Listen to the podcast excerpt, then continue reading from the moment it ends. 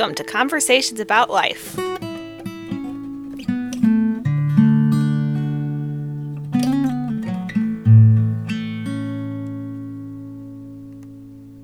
Okay, well, thanks, Daniel and Marina, for joining me in a conversation for the podcast. And um, we are down here in Edinburg at the um, at Billy and Sarah's home at on the RGBEM campus, and Daniel and Marina are uh, part of Billy and Sarah's uh, church family.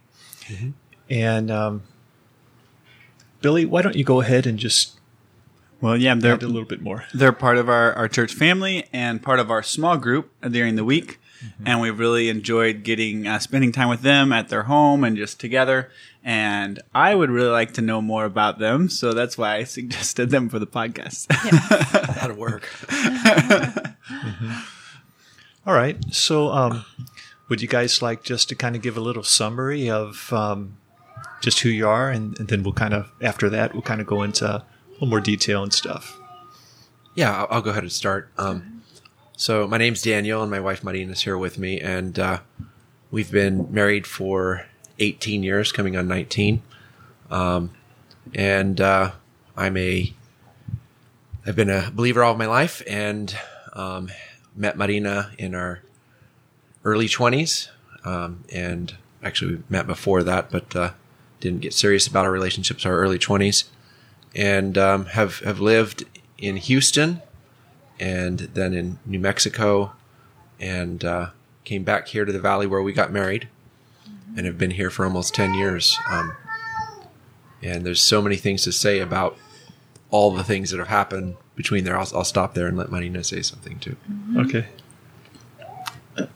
Yeah, so what Daniel says is right. I did not grow up in the church. I um uh, my parents were uh, Catholic, but um, we were coming, kind of nominal churchgoers. And as a young adult, I really felt a dissatisfaction with life and how it was turning out, and really wanted to know God. My mom always said, "God is the answer to you know my."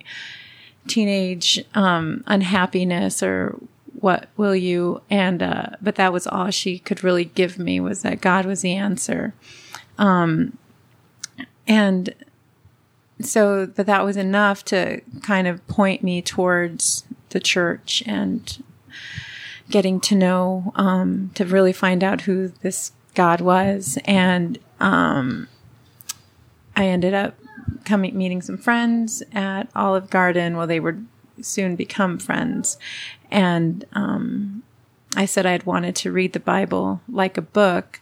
I kind I kind of approached it in a very intellectual way at the time, and um, they said, "Well, that's exactly what my church does," because my previous exposure to church had just been, you know, Catholic mass, and um, and so I went to a church, and um, I just felt like this is that was where I needed to be. Um, th- there was still some working out that the Lord had um, in my thinking, I guess, and my understanding of what it meant to have a relationship with Him.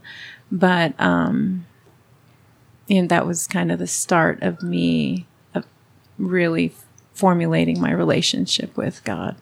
And so that's where I met Daniel. That church that my friend said, this is, you know, exactly what my church does was a church that Daniel was attending with his family.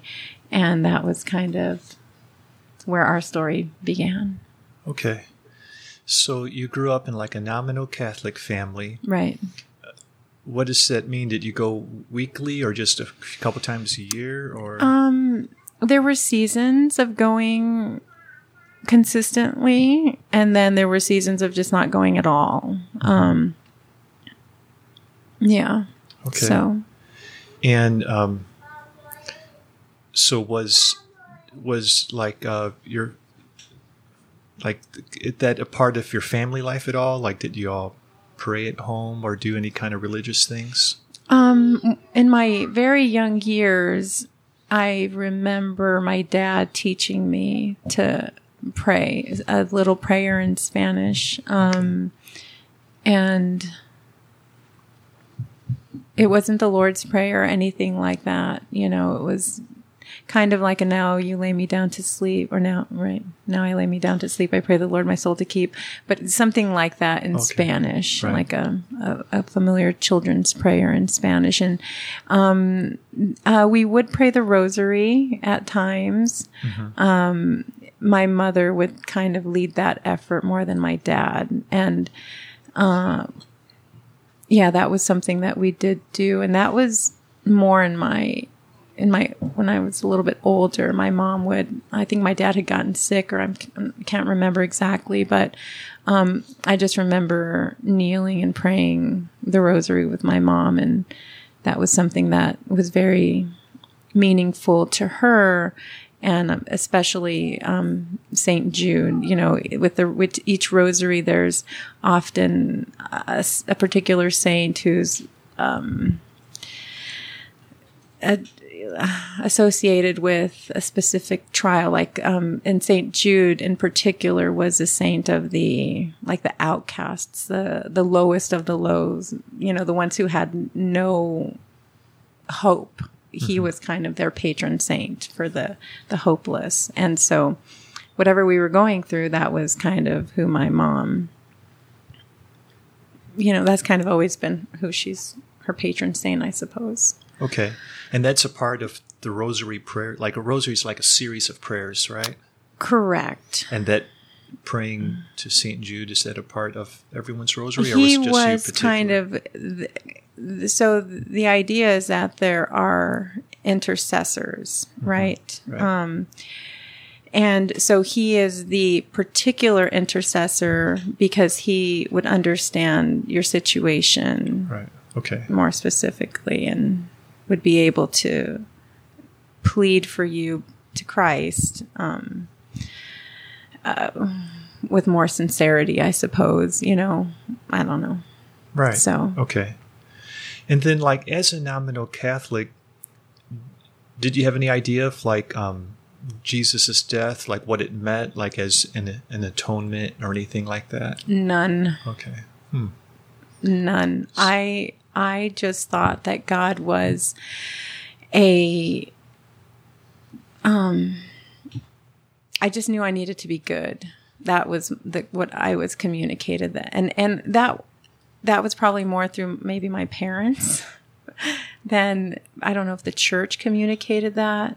Um but it was more that I just believed that God was expected me to be good and that I needed to be good and that but I always I was aware that I wasn't.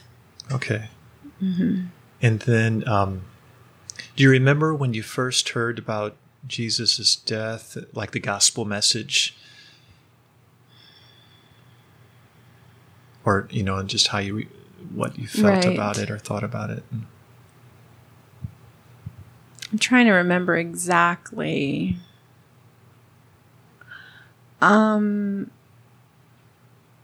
I think the very first time I may have heard that was in a counselor's office. I was like eight, 18 and I, you know, had been struggling with depression at the time. Um, had just kind of gone through this big breakup and, um, and at the very end, you know, the counselor, I just vaguely remember him mentioning something about forgiveness of sins and kind of asked me, Would you like to pray this with me? And I remember saying yes, and just, you know, tears falling and really feeling like I was being forgiven. Hmm. Um, Wow. so that was kind of, but it was almost like a passing comment in my life, you know, someone I mm-hmm. didn't really have a relationship with. Mm-hmm. And maybe he, I don't know, he just felt prompted to, Because sometimes I think, well, everyone in America knows about Jesus dying Right. for his sins. You know, I yeah, and, and they don't. They, Yeah. they really don't. I think um, that's why I really admire Daniel because he'll often get like a prompting, you know, I need to just talk to this person and and he'll obey that. And they may not have this lasting friendship that lasts, you know, goes on forever and ever.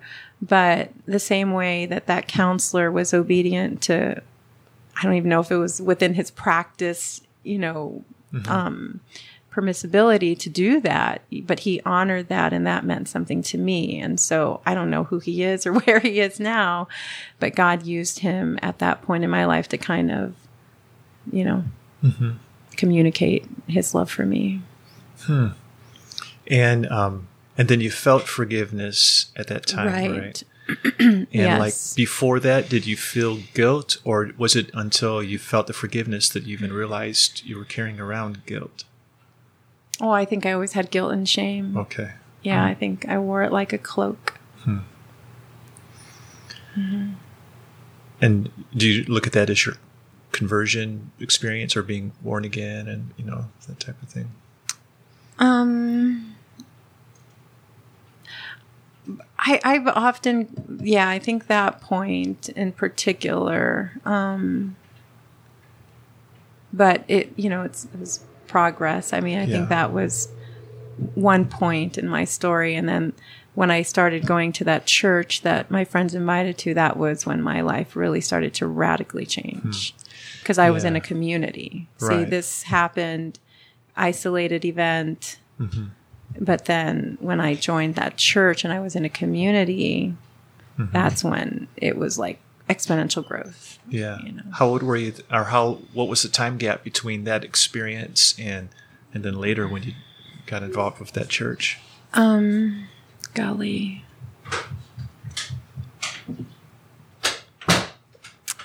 I don't know, maybe might could have been months, could have been a year. Okay, Couple something like years. that. Not too long. Right. Yeah. Yeah, my young adult life. Okay. It was when that all happened. Yeah.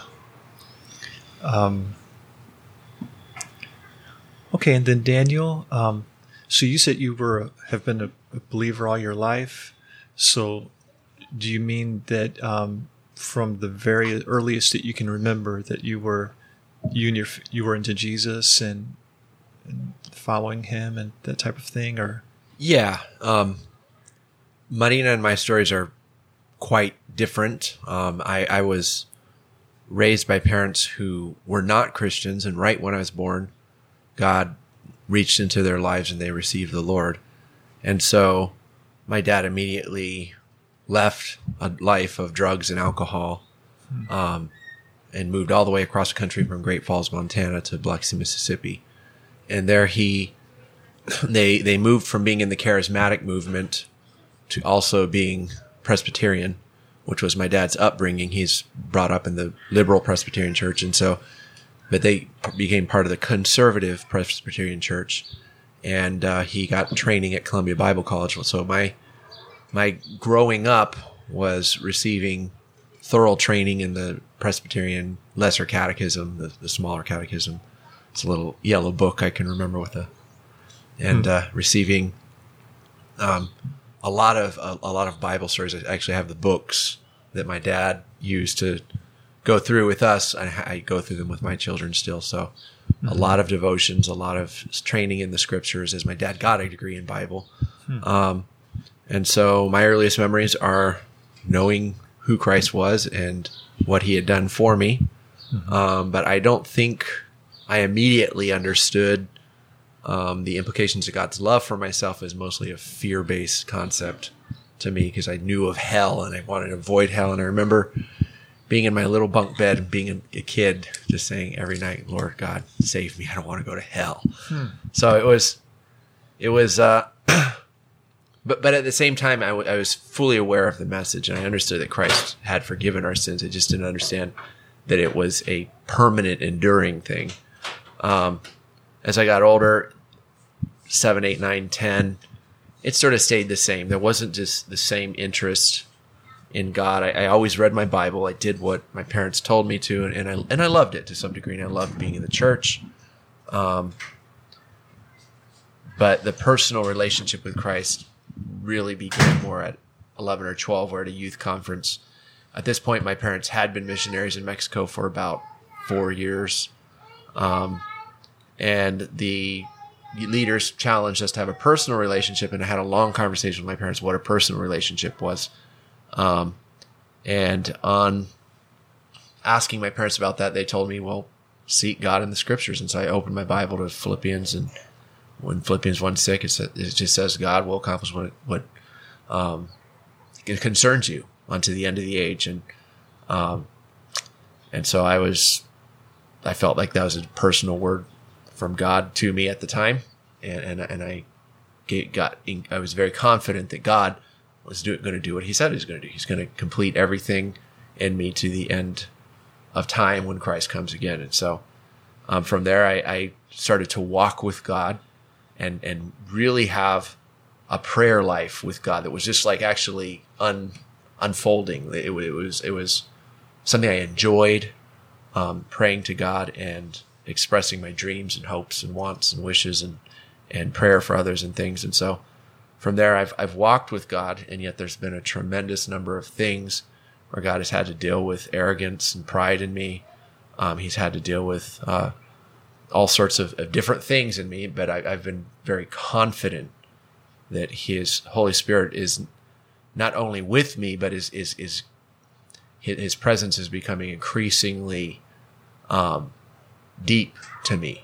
Um, I, I think God God is present all the time, everywhere, but we all are aware of that presence and in harmony with that presence to differing degrees. So.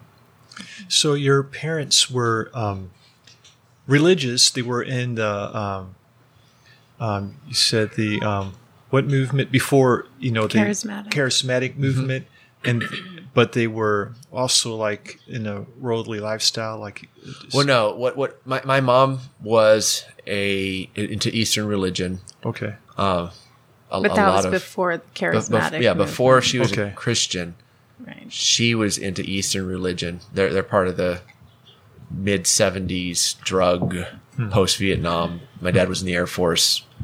Literally, people would do drugs on the flight line, kind of thing. Like like it was a bad time for uh, the military.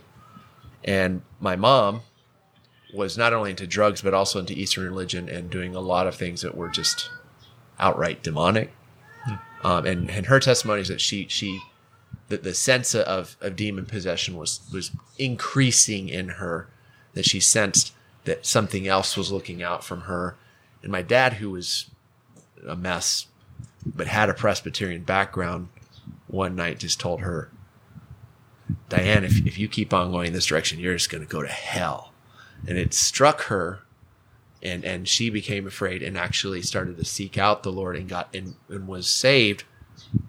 Um and and my dad would not convert but he eventually they, they prayed for him for quite a while. And eventually one of the uh, officers or, or one of his senior uh, military guys was helping him uh, repair a car and he rapped his knuckles real hard against the engine block and they're just bloody everywhere and he just let out every single swear word he could possibly think of and ended it with a with uh, taking the name's Lord the Lord's name in vain. And the other man whose name was Ron just said Lawrence Jesus is Lord. And it struck my dad um, and and he uh, later read I, th- I think it's Psalm 31 but I'm not sure if it is um, where it just says that the psalm is waited patiently for God, and uh, in the end, my, my- dad just just his prayer was, Lord, I've never been patient about anything, and I and I want to to learn this patience, and and, and he also that was his time of turning, and, and then they they fled the whole scene they were in. They, they left the, left everything and went all the way from to Biloxi. Mm-hmm. From Great Falls, Montana. Right. okay, mm-hmm. and the scene they were in was, and at that time your mom was in the charismatic movement, mm-hmm. and your dad was not converted yet, but that was a part of you were describing that repentance, and then they left and they went to um, got involved in Presbyterian. Right. Okay. And then, um, okay, but you guys are not Presbyterian right now, right? We are not, but I, I still am of a very Presbyterian bent in theology. Okay. Yeah.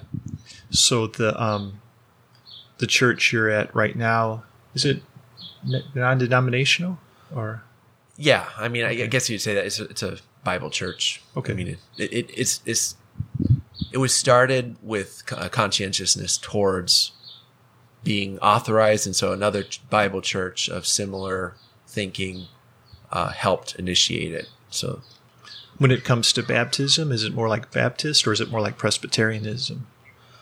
um, it is Baptist, definitely from the pulpit. I I would argue it can go both ways, but Okay. I don't think And- it's a critical issue. Right. But do people in the church kind of like practice both different? No. Okay, so it's just strictly Baptist as far as Right. practice in the church. Okay. Yeah. I see. All right. Right, because Presbyterians do infant baptism. Right. Yeah. Okay. Yeah, I, I've kind of thought um, it'd be nice not to divide over things. I know. And if some way, you know, people could kind of um, go according to their conscience and still enjoy fellowship together, that that'd be really neat, you know. Yeah. Yeah. Day. That's called heaven, right? well, I'll, ju- I'll just comment that if you look at church history and the work of the Holy Spirit, it's very clear both modes of baptism have been authorized and blessed by God. Yeah. So, Right. Um, you know, uh, Marina mentioned, um, you know, like evan- if you're sensitive to opportunities for evangelism and stuff like that. Um, can you, can you just tell me more about what that looks like in your life?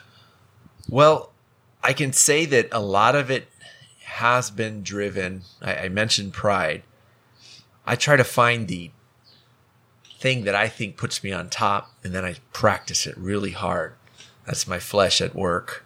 But it also, God has also put in me on, the- on the spiritual side a, a deep longing for um, just to see his his work unfold. I, I think it more and more and more. It used to be about I want to get people saved, and and then as God has grown me and, and, and shown grace and mercy and let me understand more, it becomes more about I want to see the work of God unfold, and you've got to look pretty hard to see these wonderful things happening. And so, I believe I, I, I have always practiced evangelism. I, I got I had some youth group members or uh, youth group um, leaders who just took us to parks and said, "Go evangelize."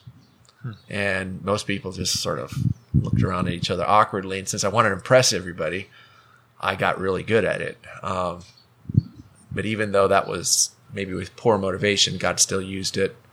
God, I also just learned to do it.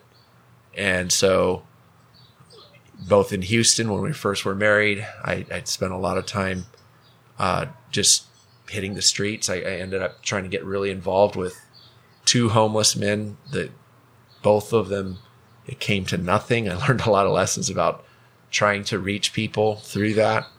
Um, things like taking this guy named Willie to the store and buying him $150 worth of stuff, and within two days he'd lost it all. And um, and uh, and so yeah, and then in Albuquerque I spent about two years uh, consistently going and doing street evangelism, pr- probably just about once a month because we had a lot of other stuff. I worked as a deacon and stuff, but we a friend and I consistently just hit the streets and uh, really experienced a lot of the reality of spiritual warfare. You, you start to see um, people do things strange, especially among the home, homeless group, uh, among Native Americans. A lot of mental cases where people say that's psychiatric stuff, and I would say well, it's also of a very uh, a demonic nature. Um, and then also seeing that that it really didn't bear any fruit um, that I could see. Uh, there's probably things that came that I just didn't see, but God really, we tried for about two years, and finally, a, a young uh, a, a Navajo man uh, came to the Lord, but then trying to help him, trying to disciple him intensively, it all fell apart eventually. And, you know, my last conversation with him, um, he was just a mess. He had been in prison, and I still have the same phone number today. That's that's probably 11 years ago, and he's never called me since. Um, so, really experiencing how no matter how hard you try, you, you can't save someone. I, and what's very interesting about that that, that Ron is that he, his brother, who's an invalid, um, Ronnie, that's interesting. They're Ron and Ronnie. Eventually started going to church, and he's been going to church for about eleven years. And he gave a testimony to me recently, where he was just sitting in church, and the Holy Spirit came next to him and said, "It's time for you to be baptized." And for a Navajo to become baptized was just like, wow, that's amazing. That, but it, it, it just seeing how the fruit had to bear like a decade later uh, was pretty amazing. And I, I only found out about that a couple months ago. It's like, And that oh, was his brother. that was his Right. brother who, who is a, a paraplegic. Um, So I'm, I'm still in touch with Ronnie now, and, and I regularly go back to Albuquerque for my work. So I try to see how Visit he's that doing. church. Yep. So um, I can kind of I can identify with um, evangelism for for wrong motives. I think I used to do it out of guilt or something along those lines. Yeah. And I went through a program called Evangelism Explosion, which had like uh, you know really step by step. You say this, then you say that, and so forth. And then at work, I would kind of single somebody out, and it would be somebody who um, was the least intimidating person that I could, you know, think of, and then I would um, invite them over or some way get into a place where I can just kind of unload the whole thing, you know. And um, and then there were other times where um, I was giving out tracks and trying to, um, and I was, you know, kind of shy, and even that was like uncomfortable for me. And but nowadays, um, so I feel kind of bad about just all of that. And um, nowadays, I get into a lot more conversations with people about um, just sp- spiritual things. My it's normally like ref- referring um, to my own experience, my giving my testimony. A lot of times, it's in the sauna at the gym because you're just sitting there, Yeah. and you just kind of start a conversation. Um, and um, but I I kind of wonder if I miss opportunities, like because I do assume a whole lot sometimes. Like um, I assume people basically know the gospel message, but it's just a matter of like they're just not converted. God's just never done that thing in their heart. Um, but um, perhaps um, you know they don't know, you know, and maybe it would be really revolutionary to them if they knew that uh, the death of Christ meant something, you know. um, but um, Yeah, that's that's where we're definitely we are pretty helpless to figure that out unless the Holy Spirit really is prompting us and moving us in how and we behave. Because I think both are needed. There are times where you need to be abrasive. Here's the gospel, but but that's a huge mistake if you're not in step with the Spirit. That's that's it can actually be used to the absolute opposite extreme of completely quenching a heart um, and, and as a Presbyterian, I'd say, oh, you're not going to cause people to go to hell or go to heaven. But I, I would, I would say you can greatly delay someone's um, coming to Christ by not being in step with the Spirit and how you evangelize. well, when you say being in step by the Spirit, what's that look like? I'm not quite sure I can perfectly portray it, but I have a tremendous confidence that as a Christian, um, when we live a prayerful life and we're we're seeking and focusing on Christ, that our impulses are straight in step with what the Holy Spirit wants. Obviously, you need to always evaluate that against Scripture, because anti-scriptural impulses should always be rejected. But when you have a tugging, as long as it's not immoral, follow it. And I think that's that, that's how the spiritual world works. like bringing somebody to mind um uh as something to do you know like hey maybe i should call so and so or you know maybe i need to pray for this person or just th- things like that um Yeah. And so as a scientist, I, I you know I, I would I would never be able to say, well, I, I know for sure. I'm just like a child thinking that I'm learning and, and having confidence in what the scriptures say. The scripture is so powerful in what it says is going on in us. If it's really true, then I just need to practice like it's true. And, and, and it's our sovereign God that's going to correct me if I'm wrong. Yeah. Um, you know, I, I, I try to remind myself like um, to let love be kind of a guide, considering the other person, you know, what they're going through and, you know, or just kind of even thinking about that because sometimes I can just go throughout my day without even thinking that there's another, you know, person and what they're going through. And that can kind of be a guide for me. Um, or sometimes it's just the desire to get into a conversation and then it's pretty open and free flowing. So it just naturally can kind of go to like spiritual things because obviously I kind of like talking about things like that, you know. Right. But um, yeah, I think that I probably,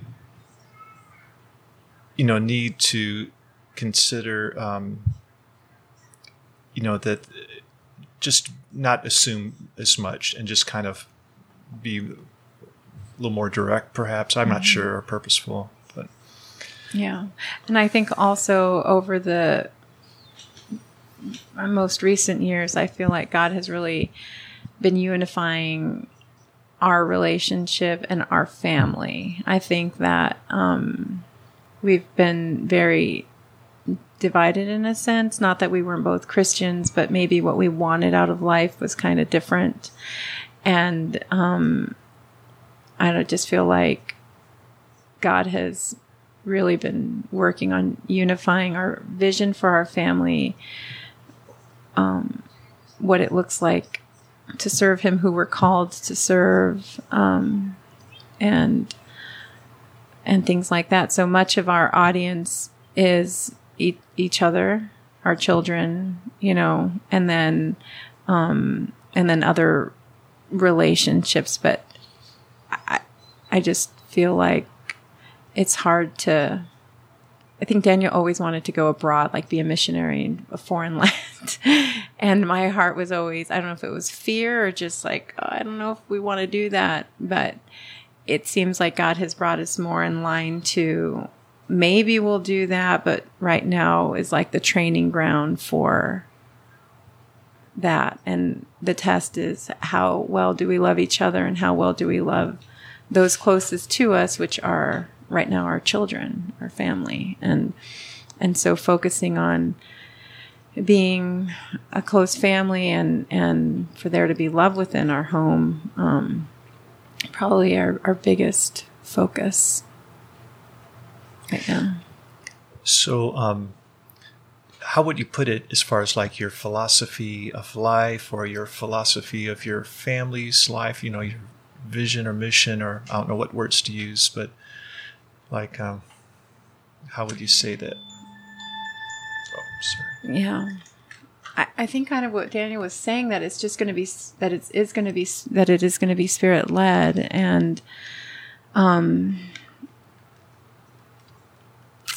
and so it's hard to know what that is going to look like exactly because God will lead us in in different ways um but I think the ultimate goal is to love each other, you know, for I don't know. Can I ask a more concrete question? Yeah, go ahead. Why do you guys homeschool? Um, Well, I was ahead. Homeschooled through all of the moving. When I was 16, we'd moved 16 times. So I was just popping all over the place in Mexico and Costa Rica and all over the United States. And so I loved homeschooling and I was able to start college very early at 16, um, mostly because of the mentorship of my dad. Um, and so I find it to be a much more free way of schooling, uh, but I really did not want to impose that on my wife. And so I always told her I preferred it, but did not want her to have to homeschool unless it was something she wanted to adopt. And so from there, I think you can talk to her more. and my focus was I wanted the kids to have a childhood, you know, where they didn't feel a lot of like pressure, just time to be kids, that we weren't being driven by this schedule, which is really ironic because we do have a very busy schedule. but that doesn't happen until the evening hours with the kids' activities. But um, I just wanted kids to be kids and to be free to play and explore and learn and that sort of thing. And um, also, but I think primarily it was for relationship to have the time to work on relationships with each other and relation like you know parents children and relationships amongst each other. Um, however i feel like for the majority of our homeschooling um, I, th- I think i was getting a lot wrong. And um, in the most recent years god has just kind of humbled me and shown me um, just how I needed to change, that my emphasis was wrong, even though I was like saying all the right things, I wasn't doing it um, with the right spirit. And, um, and I feel like right now we're at a place in our family where we're kind of, I feel like we're doing the right things for the right reasons. And, you know, it's in some ways it's through our own failings that God has, I don't know, humbled us and gotten us to be where we're at. And and just following up on that, like you were uh, sharing your your family goals of love, relationship, spirit led, preparing, training. And I guess my my thought or question is, do you feel like homeschool is homeschooling your family is a necessary tool or an optional tool or optional part of that goal, achieving that goal you have as a as a family for you guys. Not talking about for everyone, but for you guys. How do you how do you view uh, view that? Well, I, I would look at right away to Deuteronomy 8, where it just says, Man shall not live by bread alone, but by every word that proceeds from the mouth of God. And I'd say anything besides Christ, the Holy Spirit, and God the Father are non essential. So homeschooling is a wonderful means, but I see many families going other ways. I think God made things extremely flexible in how we behave. The tremendous advantage I see about homeschooling is the intensive relationship between parent and child that though difficult is really, I think, the primary battle in spiritual warfare. The, the primary need for there to be close sibling and parent relationships and a strong family um, is something that is our culture is consistently trying to break down. So I think homeschool has a, a huge advantage there. Um, and mm-hmm. you have anything else, honey? Yeah, and, and but you know we did put our son in school this year, and um, part of that was me feeling very overwhelmed and just needing like feeling like my you know there needed to be a little bit of a break, um, and just some relief on maybe the pressure and the responsibility of educating um, so many. And because uh, I don't know if we've mentioned, but we have seven children. yeah. A That's a little aside, you know, but we have seven kids. So it's not, anyway. Um, but so we felt like we needed some relief and, um, and so we put our son in school and that's been a good thing for our, our family and I think a good thing for him and we'll see how it goes. Yep. You know, Daniel, you, your childhood and upbringing seems to be so ideal. If you know, like um, your your parents or your dad, uh, just um, catechism and everything like that. And is there any? Um, do you see any negatives to that type of upbringing, or is there anything you wish was uh, different, or it could um, you know, such zeal be, you know, like uh, needs to be tempered with something else? Or do you have any thoughts about that? Well, I, I would I would say that I, am greatly appreciative to my parents, but yeah. they came out of a tough background and we're all sinners, and no work of man can produce the work of God. Mm-hmm. And so, by grace, it, it has helped me tremendously. But I, I would say that as a teenager, just before I met Marina, it had gotten to my head quite a bit in terms of I was highly admired by several women in our church, not because they wanted to be married me, marry me, but because they wanted their daughters to marry me. Um, I, I, I served, I was part of the youth group leadership. I did all of these things and it really got into my head and, uh, the pride God God had to rebuke me very solidly in how and how Marina and I ended up getting married, which was a, a story that um, it started with with uh, me actually being engaged to someone other than Marina, and uh, that falling apart. Um, and in the midst of it falling apart, I was in engineering school. I'm a good engineer. I know how to handle everything. Uh, that arrogant spirit. Uh, I decided I, I, I literally had a list.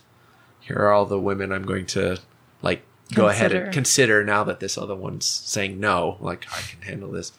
Um, and and I ended up in a relationship with Marina where I, I was wishy washy, and then I broke it off and said that's not how I behave, and uh, and I told her if I came back, it's going to be for good, and so I, I'd been doing a lot of reading about courtship and all these things, and I was going to do it right, and so I eventually came back to Marina and said, "This is now a courtship," and which means what you know technically what does that mean? It means i'm here for good. I haven't proposed to you but you know it's coming and you're just getting a time of preparation for that proposal.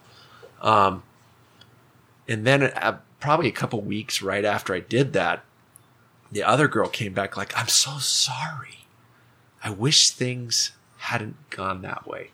And at the same time the holy spirit put me um, through Psalm 15, which has a lot of criteria, like who can dwell on God's holy hill, and uh, it one of them is the man who swears to his own hurt and stays the same. And so I was like, okay, well, I can be super spiritual, I can handle this. So I kept my word about the courtship, but my heart was not in it at all.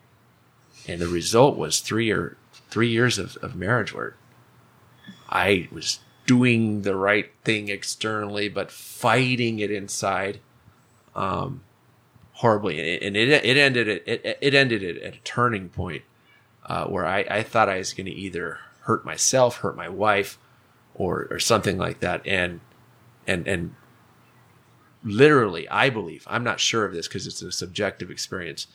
God, God had to get to a point where he said, I, I can give you to the demons or you can submit to me. Hmm. And I was like, Oh God, I want you. Mm-hmm. And, and in that breaking moment, I was, I was healed. I, I went through a tremendous time of grieving.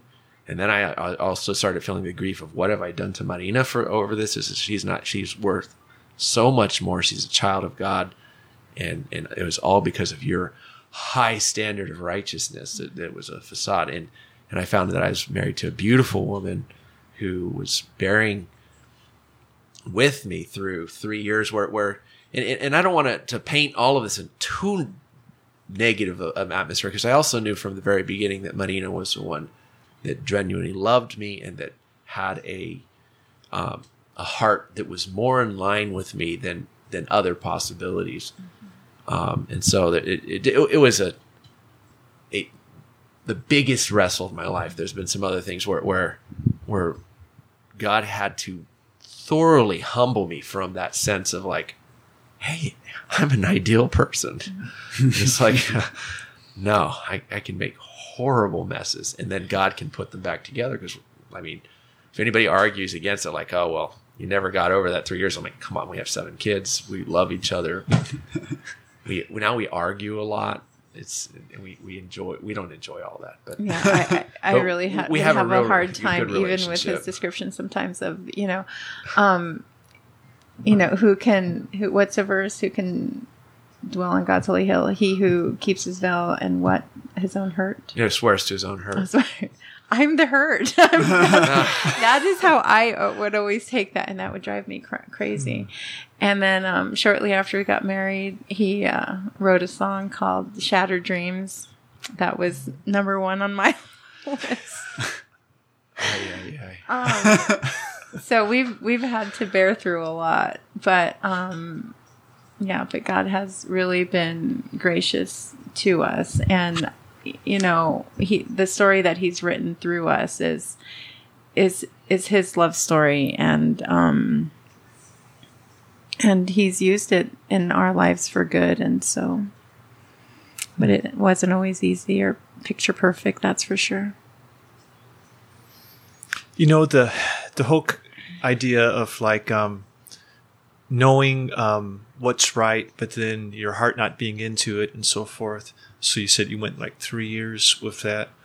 Um, so like, um, what helped or what brought you to that point? Like, um, because it evidently wasn't yourself, um, because you knew you wanted to do you what was right, and yet the heart was different and um, so, uh, how do you get your heart on the right page? Um, You don't. Okay. I mean, it's it's it's the grace of God. There's there's nothing else that could.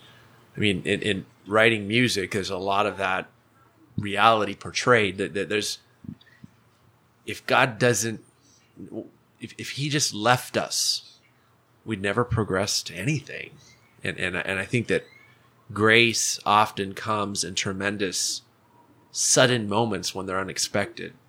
Um, for me, it was, you know, when, when we're in a very, very dark time, the last thing we expect is to suddenly find ourselves rejoicing and being victorious. And that's exactly what I've experienced probably two or three times in my life, um, where God, God saves. You know that that's that's where, um, where where we come to be worship wor- worshipers of Him rather than those who know of Him.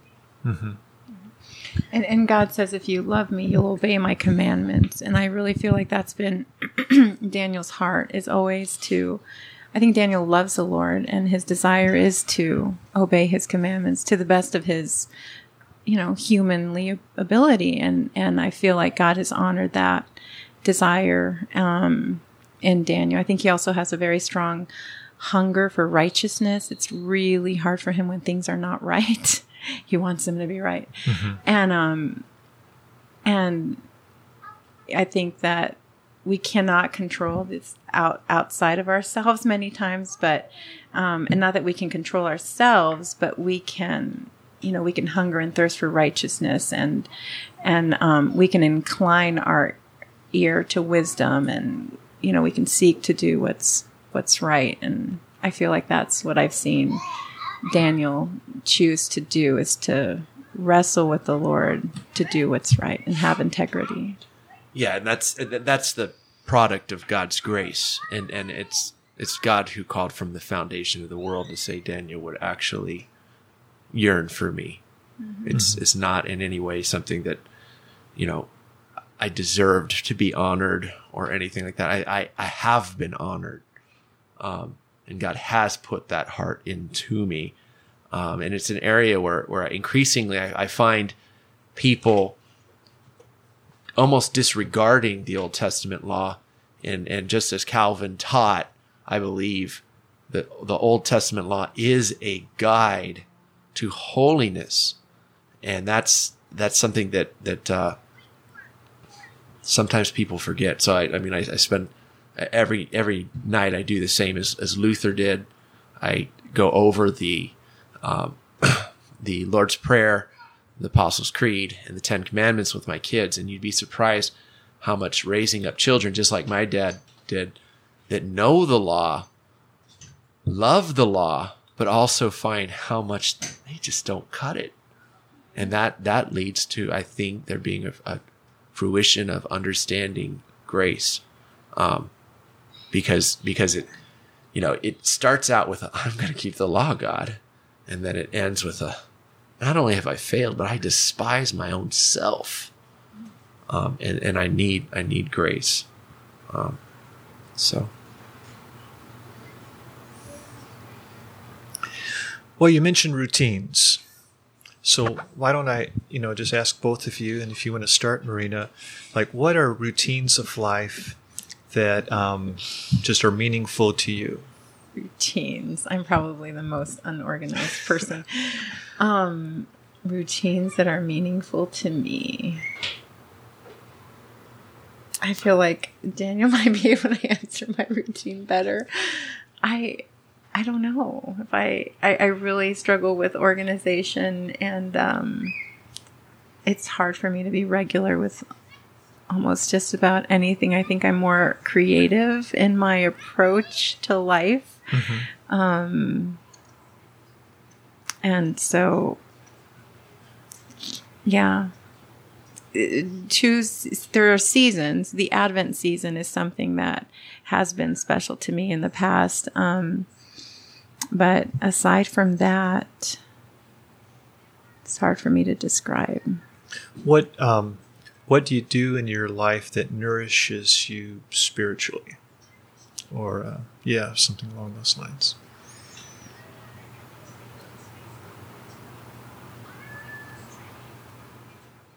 I really think just seeking I know seeking to be sensitive to God's spirit. I feel like I tend to just continue to focus on loving the Lord and loving others and that is kind of the basis of my thinking and application. Um, I'm in a busy season, so it's hard for me to be consistent with um, personal devotions. I would say that I've been seeking to have devotions with the children um, and discipling my older girls in particular as they prepare for womanhood to draw them to Christ that when they're having trials to bridge that gap to show them to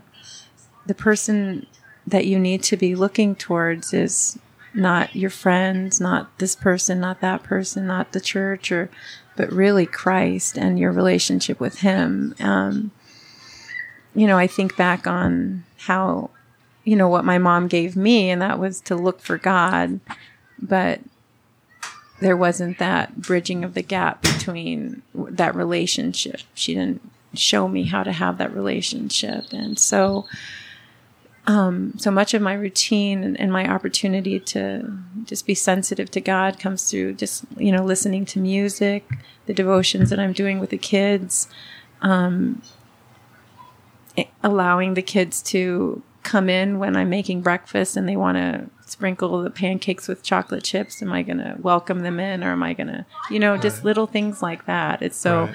just so really my routine is just trying to run my home and mm-hmm.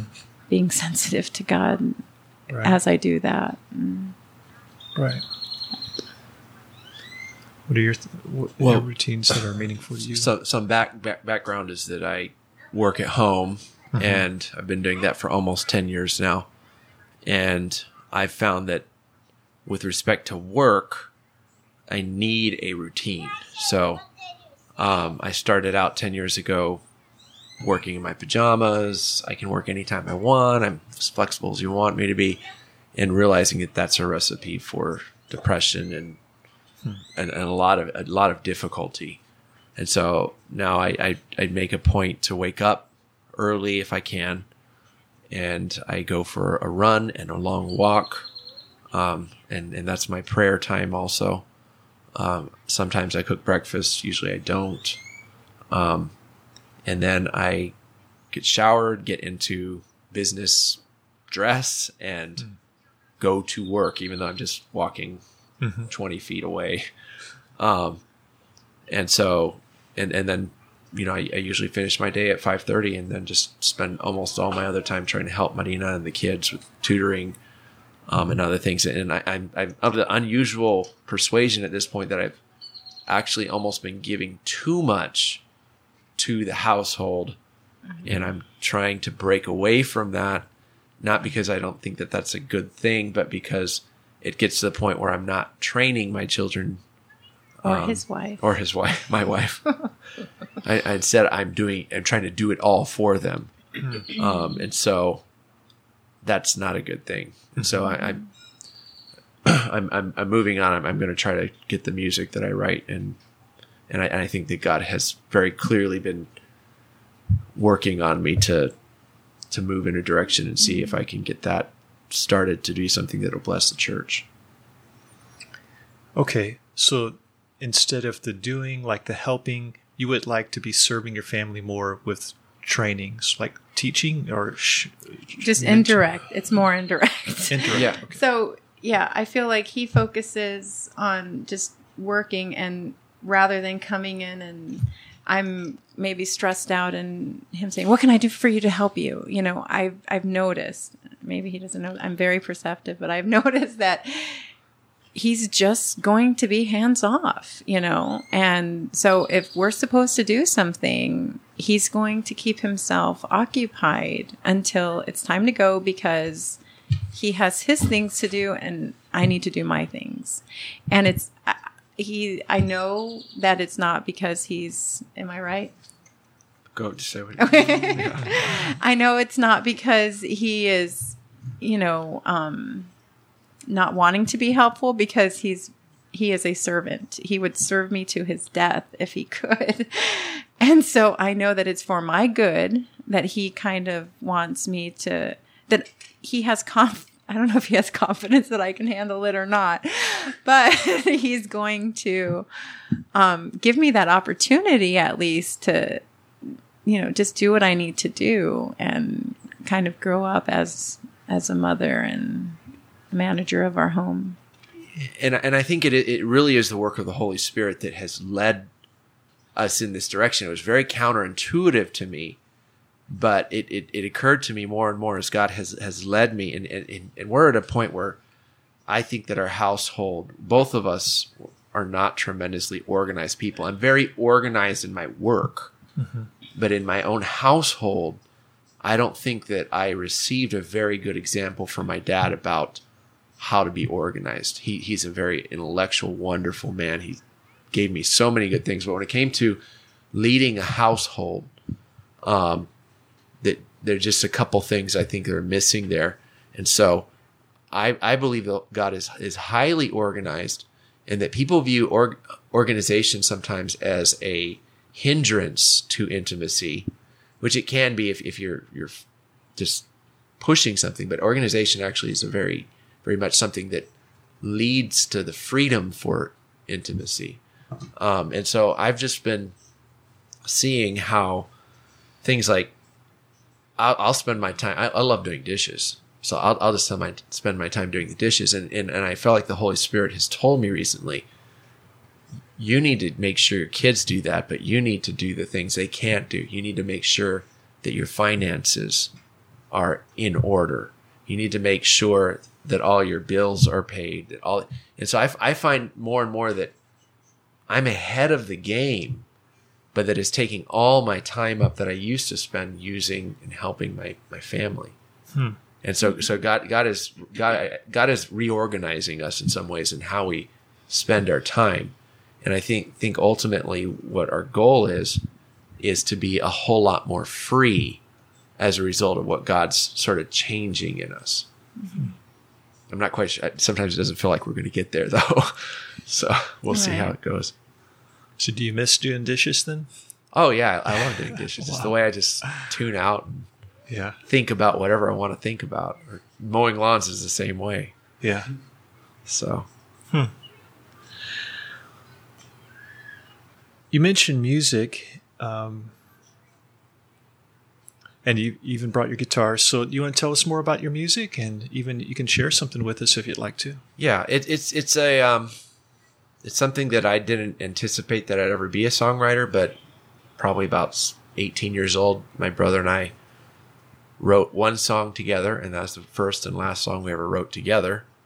Um, but I started to find songwriting as a tremendous, tremendous outlet um, for all the difficult things. I wrote a lot of songs, like Marina mentioned. I wrote "Shattered Dreams," which was in no way a uh, something that had anything to do with her, but it really had to do with the reality that God must shatter our perceptions about how life should work to replace it with the gospel. Um, And that my sense of invincibility was completely getting smashed. Um, and so songwriting has been very much a way that I cope um, but it's also a way that I seek to instruct um, and to convey truth, uh, theological truth. I, I really try to write I, I, don't I don't really try to write, but God produces in me songs that are the musings of my my theology, and, and I would hope are the theology of God. The the, the truth is is really coming out through them. So, um, so and, and, and only recently I, I had I, I I've written almost two albums of music, which I think has been an outpouring of the Holy Spirit, um, where I just can't stop writing songs, which has been very unusual. So I, I think it's it's God's moving and saying, "Go ahead. This is not just for you. It's it's also for um, others." And so I, I've I've really started wanting to share it more. I shared it a tremendous amount when I was younger, and and now and, and then I sort of stepped back, um, and and found that I didn't have the persistence to to figure out how to have a concert or anything like that. And I'm I'm excited because I'm going to try to change that. And I think money is in support of that. So All right. Well, maybe um, we'll kind of here in a minute, a few minutes, we'll close out with a, a song. Would you like to do it that Yeah. way? Okay. And um, and Billy, go ahead. Is there anything else that you would like to bring up? Any topics that you'd like to talk about? Or Uh, I have one, but how much more time do we want to take? well, there's no time limit. It's you guys have more time still? We're okay, right? I don't hear any screaming outside. Um, okay, I'm curious. Uh, my I'm always curious about uh, cultural things. We're in the valley here, where there's lots of Spanish going on, and both of you speak some Spanish, at Right. least to some level or another. And um, so I would like to know more about that side of your upbringing. How is it that you speak Spanish, and maybe where you're uh, for you, maybe a little bit more of the timeline of growing up, you know, those early years, and then also for you, like your uh, cultural roots and that kind of thing. Because um, I'm curious about that. Because I, I, you know, I don't think either of you took language school to learn Spanish. No. no, I did. oh, you did. Oh, okay. Well, I would like to hear about that then, because that's how you know what I had to do to learn right. Spanish. So, uh, so anyway, yeah. Sure. Well, um, so I grew up in Southern California. I was born in LA. Um, my dad is was from uh, southern Mexico in a small town of Tonaya, Jalisco, in the state of Jalisco, which is about three hours west of Guadalajara in the mountains there. Um, and his family was immigrating into Southern California, which is how he ended up there um, after he met and married my mom in Texas. Um, so I Spanish was my first language, and I apparently was reading in Spanish before I was reading in English, and I kind of my mom says I taught myself, which I'm not quite sure how that happens, but she didn't teach me, so somehow I learned to read in Spanish.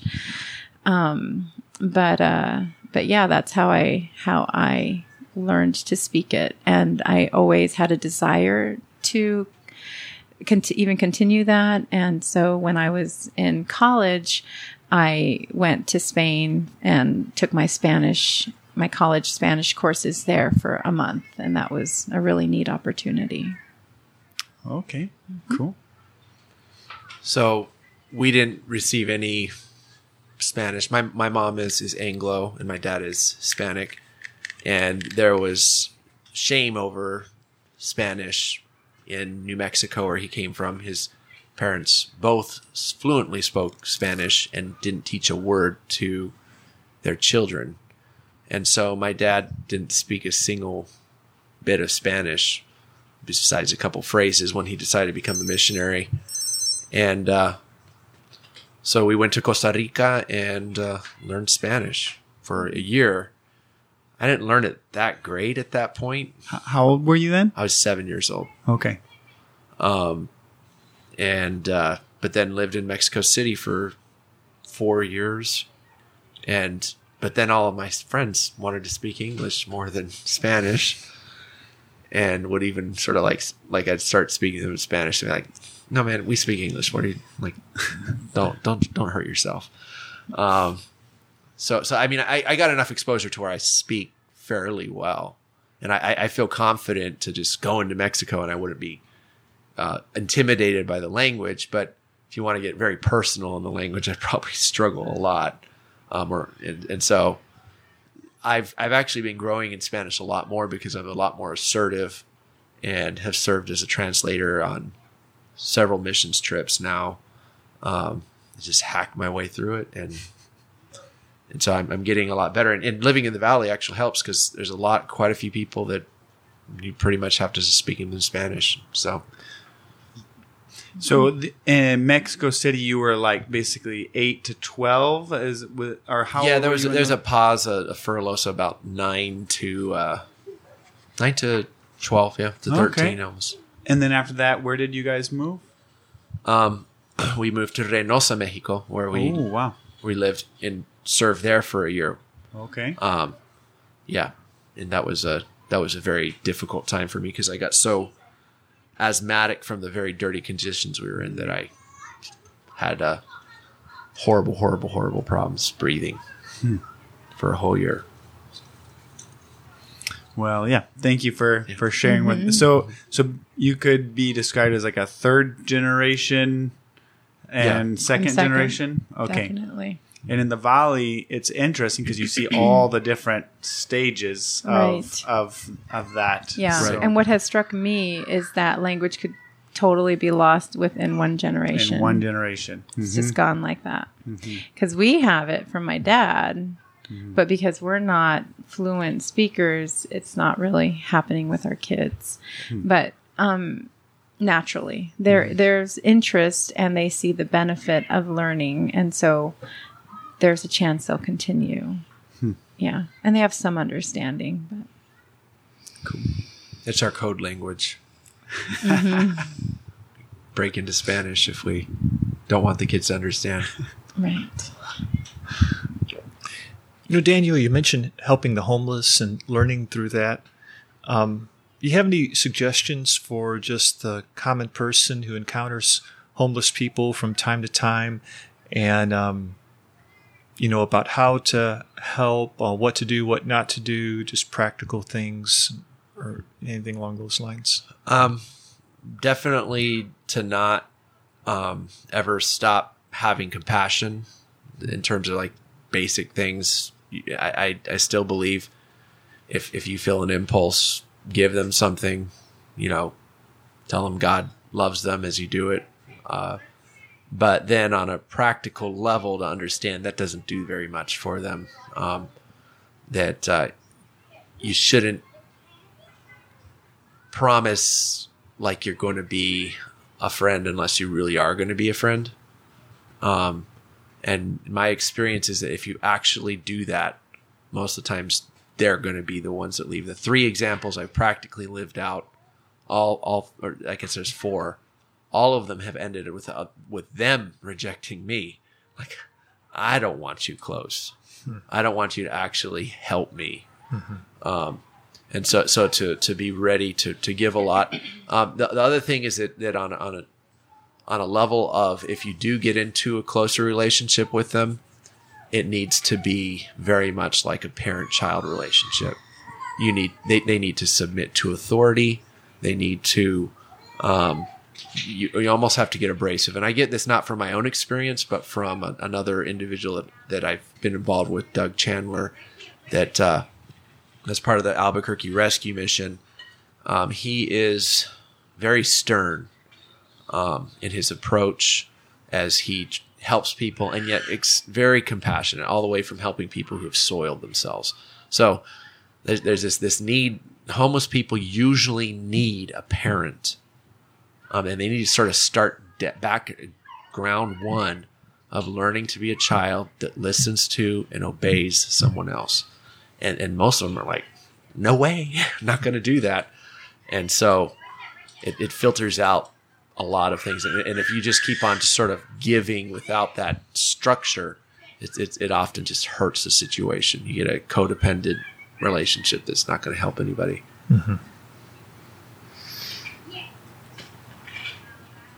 Well, I really appreciate the time you guys have taken to talk uh, with us, and I've enjoyed it a lot, and uh, just I'm thankful for you guys.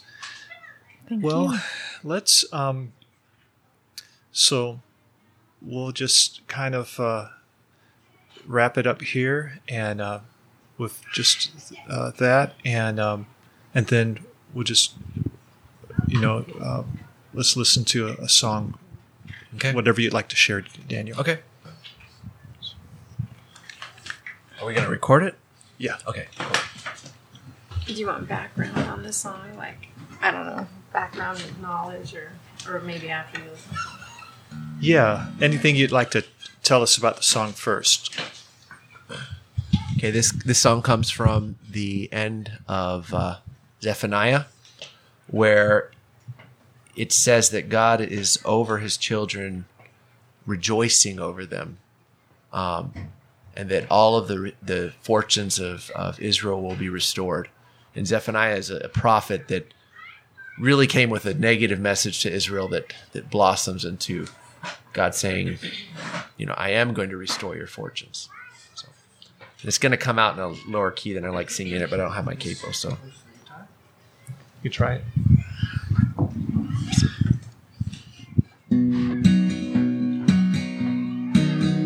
Grab your fiddle, old man. Start practicing again.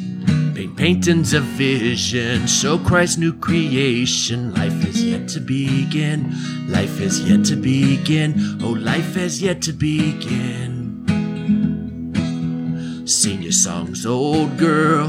He's yet to unfurl all of your beauty made for his glory. Life is yet to begin. Life is yet to begin. Oh, life has yet to begin. Restored fortunes have come. Christ is done with dying. He's blazing and singing songs of joy over you. outcasts and lonely, ignored and homely. He gives you a new face of grace on his day of restored fortunes.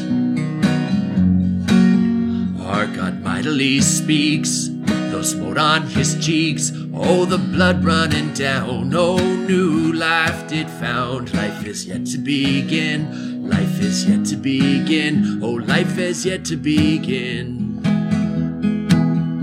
For us lonely old souls, wretched, oppressed, who thought death was our lot, but it is not. Life is to begin. Life is yet to begin. Oh, life is yet to begin. Restored fortunes have come. Christ is done with dying. He's blazing and singing songs of joy over you. All you outcasts and lonely, ignored and homely, He gives you a new face a of grace on His day of restored fortunes. His day of restored fortunes. Life is yet to begin. Life is yet to begin. Oh, life is yet to begin. His day of restored life is yet to begin. Life is yet to begin. Oh, life is yet to begin. His day of restored fortunes.